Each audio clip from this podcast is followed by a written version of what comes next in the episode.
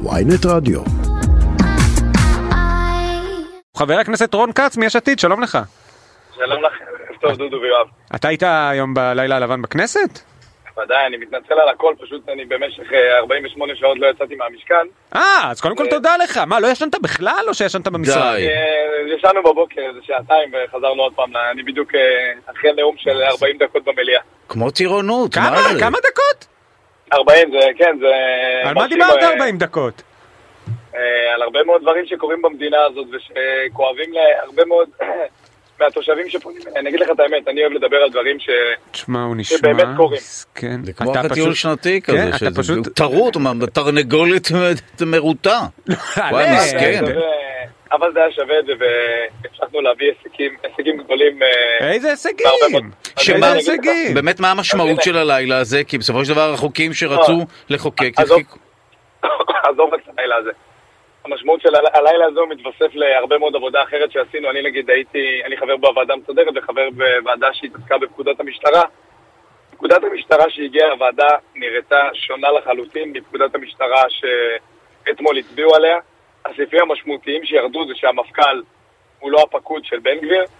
בן גביר לא יכול להתערב בחקירות, זה סעיפים אקוטיים שהצלחנו להוריד בעבודה מאוד קשה. אבל בוא נהיה ציני איתך רגע, אה, חבר הכנסת. כץ. אתם הצלחתם להוריד את הסעיפים האלה, או שמראש הוא לא רצה את הסעיפים האלה, בן גביר. עכשיו הוא יכול להראות כאילו הוא התפשר, ירד מהעץ, אתם יכולים להראות כאילו יש לכם הישגים, אבל בסוף את מה שהיה לו חשוב על קביעת מדיניות והתקציב, הוא כן העביר. אז אני אגיד לך מה, אין דבר שהיה יותר חשוב מ- מ- מאשר להגיד שהוא הבוס של המפכ"ל. האמן לי, הייתי בכל הדיונים בוועדה, היה ניכר שהוא רוצה להיכנס למשרד ולהגיד שהוא הבוס. מה שאני לא מבין למה, כי כששר נכנס למשרד גם ככה הוא הבוס וגם נו, ככה אז הוא יכול לעשות בדיוק, אז מדיניות. בדיוק, אז מה זה לא, לא. משנה? אבל יש פה ניואנסים והתערבות בחקירה והדברים שירדו הם דברים חשובים. עם זאת, צריך לחדד שהחוק הזה הוא חוק גרוע למשטרת ישראל, למדינת ישראל, ואנחנו נמשיך להיאבק בו. אבל בסופו של דבר ירדו דברים מאוד מאוד אה, אקוטיים בעבודה קשה מאוד של האופוזיציה. ובשביל זה אנחנו עושים את זה. תשמע, אחרת היה אפשר להגיד, אז למה אתם נלחמים? אנחנו נלחמים וגם מצליחים לשנות דברים.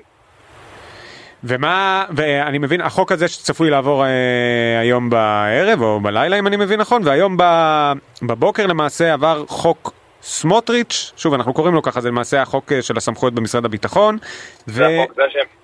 כן, והחוק של אה, דרעי לשינוי חוק היסוד.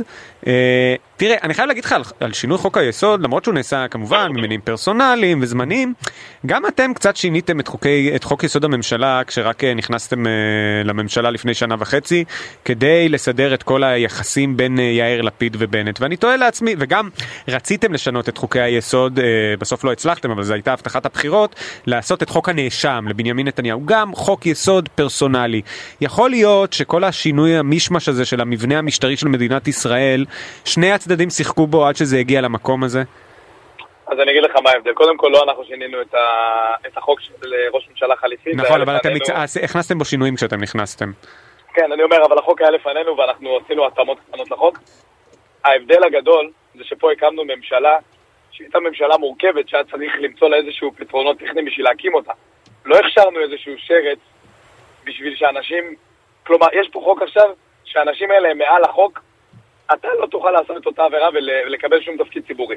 האנשים האלה עכשיו בחוק יכולים לקבל תפקיד ציבורי, ואם אנחנו מדברים לא, למה? אם אני עכשיו אתמודד לכנסת עם עבירה שיש עם ה... לכנסת אתה תוכל, כן. אה, זהו, לכנסת אתה תוכל. להיות נהג מונית אתה לא תוכל. אבל שר כן. להיות מאבטח, שר כן. להיות זהו. לא אבל אתה. מבין מה ההבדל בין אה, נהג מונית לשר בכל זאת?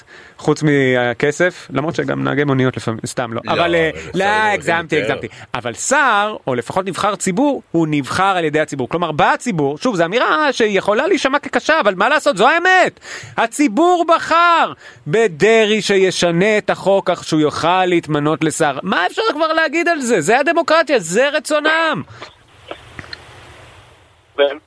הוא בחר ועל מה- ועל מה הציבור רצה. נו.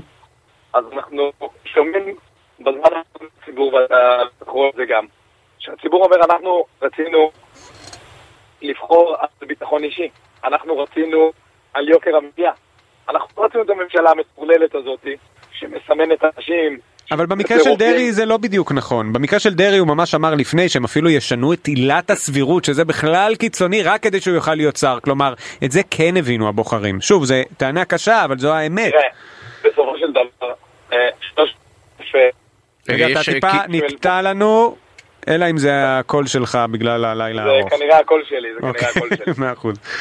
אה, אני אומר, אותם אנשים שהצביעו כי אמרו להם שזה מה שיהיה, אני לא מתווכח עם זה שזה מה שאמרו להם. אבל כן. זה לא צריך לקרות במדינה דמוקרטית, זה לא צריך לקרות במדינה מתוקנת. אוקיי. אותם 300 ומשהו אלף אנשים שבחרו, בסדר גמור שהם בחרו. אבל יש פה עוד תשעה מיליון אנשים שלא רוצים את זה, ושרוצים לחיות במדינה דמוקרטית ומתקדמת. איך אנחנו נראים בעיני העולם עכשיו? עכשיו, מה, מה מדינת ישראל משדרת? אנחנו היינו מדינה חזקה, מדינה עם מערכת משפט מפוארת, שזה בדרך אגב מה שהגן עלינו גם בעולם, גם על חיילי צה"ל. אני אגיד, ה-?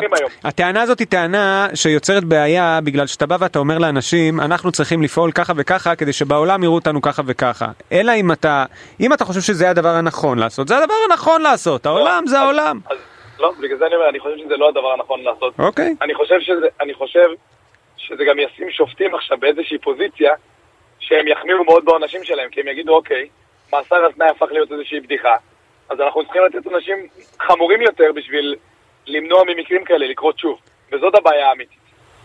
אה, טוב, מעניין, תלוי באיזה צד אתה. אנחנו רוצים לסיים ברשותך את הרעיון הזה עם שאלון פרוסט, הוודאי מוכר לך משלל תוכניות אירוח, מכיר? בשמחה. כן, זה שאלון קצר מאוד עם שאלות אה, קבועות מראש, חבר הכנסת אה, רון כץ מיש עתיד. מה התכונה האהובה עליך בבני אדם? התכונה עליי- האהובה עליי בבני אדם, אני לא יודע אם חיוך נחשב תכונה, אבל כנראה חביבות. חביבות, מעניין. מקסימה. כן, באמת מקסים. מה הפגם העיקרי שלך? אני יורד יותר מדי לפרטים לפעמים.